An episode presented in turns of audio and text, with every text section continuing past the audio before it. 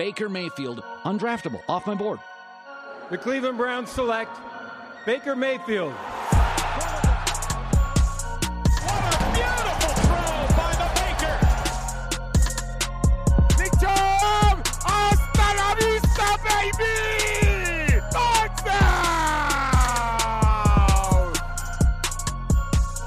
Welcome in, everybody, to the OBR Film Breakdown. This is your Monday quick hitter. I'm your host, Jake Burns, and kind of recording this here late at night, getting ready to pack up, take off for vacation, but wanted to drop by, talk about a couple things. And it starts with the fact that it's it's a thing that's the more I say it, the less it becomes I guess the way to say it is the more I say it, the more it becomes even more weird, which is not what you would normally think. But the Cincinnati Bengals are in the Super Bowl, and I am I am sort of dumbfounded by this.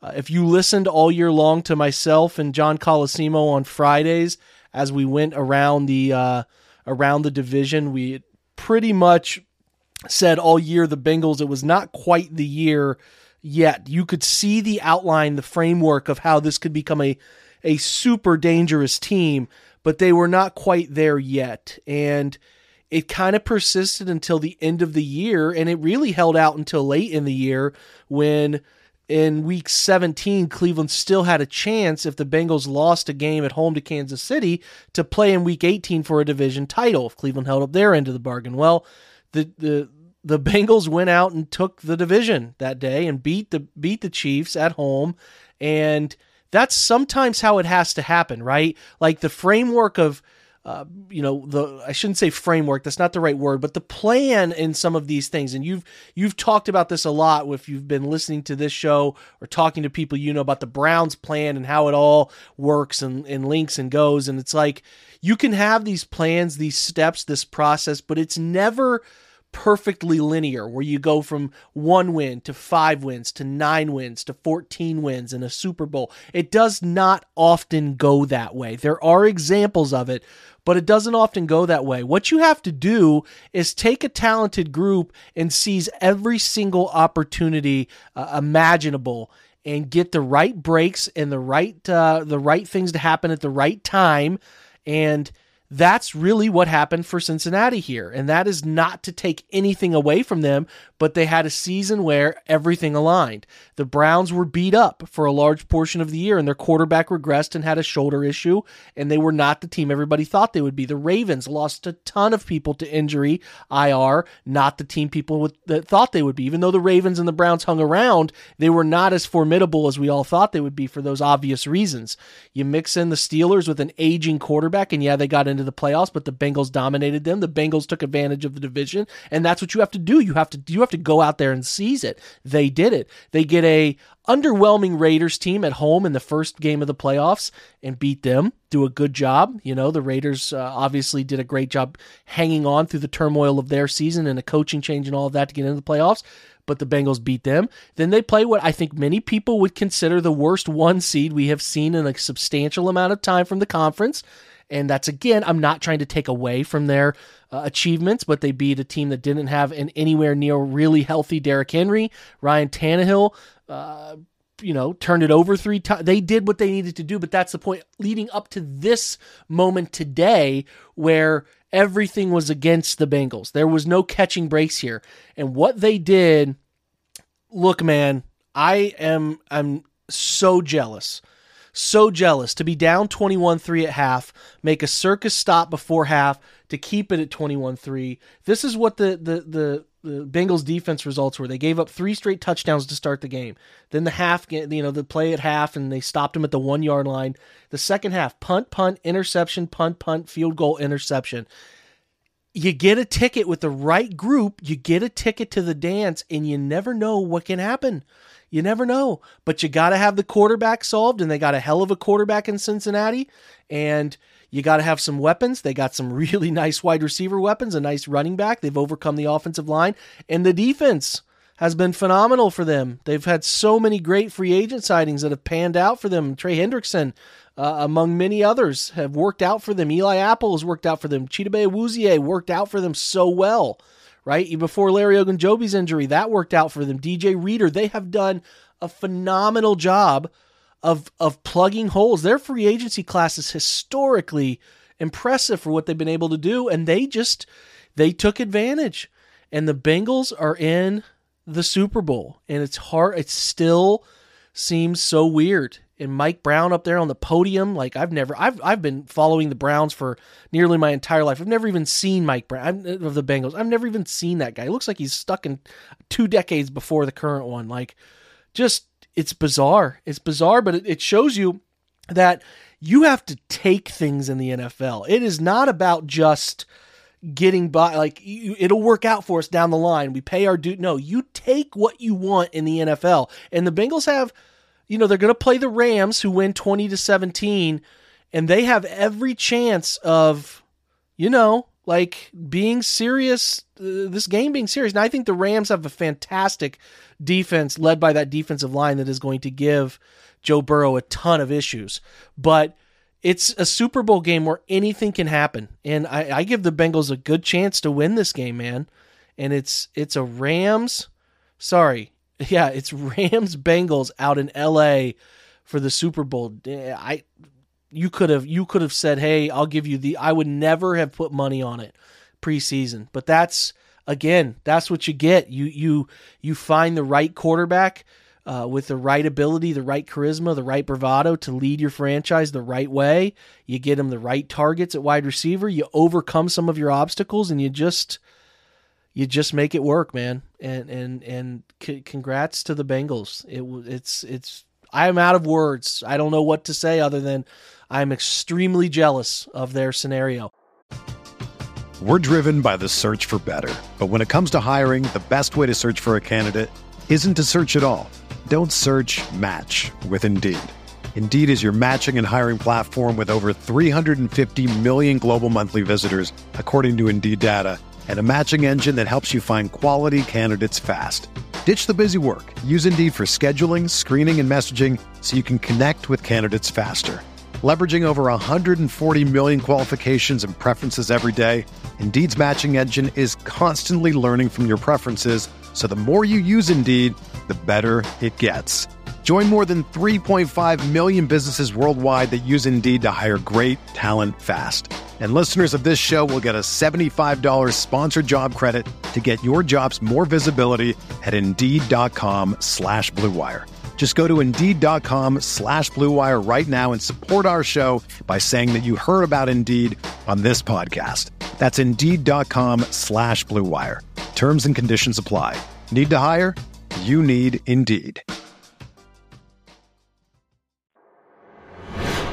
I still think the Browns are set up really well to play the Bengals uh, in the future. I don't think this is like the Bengals have a guaranteed absolute lock on the next five years. I don't think that's the case here. They've had a great run. They're in the Super Bowl. They obviously have, like I said earlier, the framework of a nice run here in front of them. Uh, you know, a quarterback on a rookie contract and uh, obviously a ton of money in free agency they can continue to add.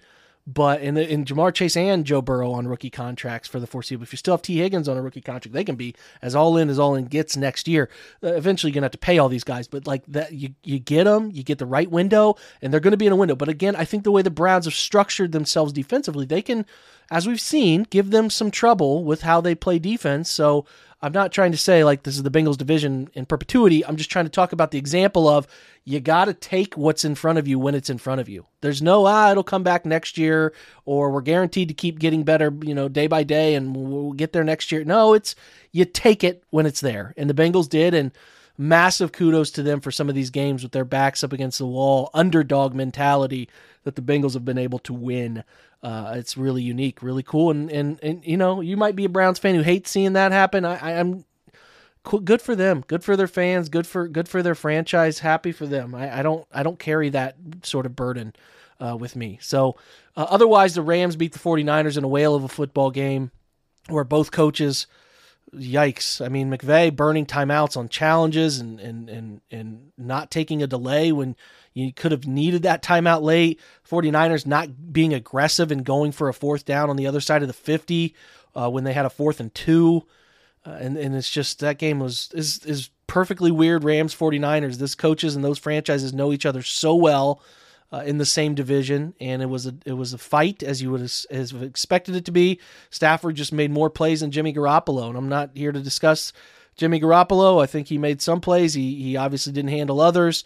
Uh, but a good example of that's the framework. The Browns' current structure, if they don't change much and they just change adding some skill, that that that 49ers group is the framework of Baker getting better and better, getting to a better level of himself on late downs and like that 49ers framework if if they can add weapons is the same sort of thing, helping prop up a quarterback. And sometimes you just need more, right? They they've been to the ropes in an NFC title game, they've been to a Super Bowl and they have not been able to get it done. It's only a kick. A jump. A block. It's only a serve. It's only a tackle. A run. It's only for the fans. After all, it's only pressure. You got this. Adidas.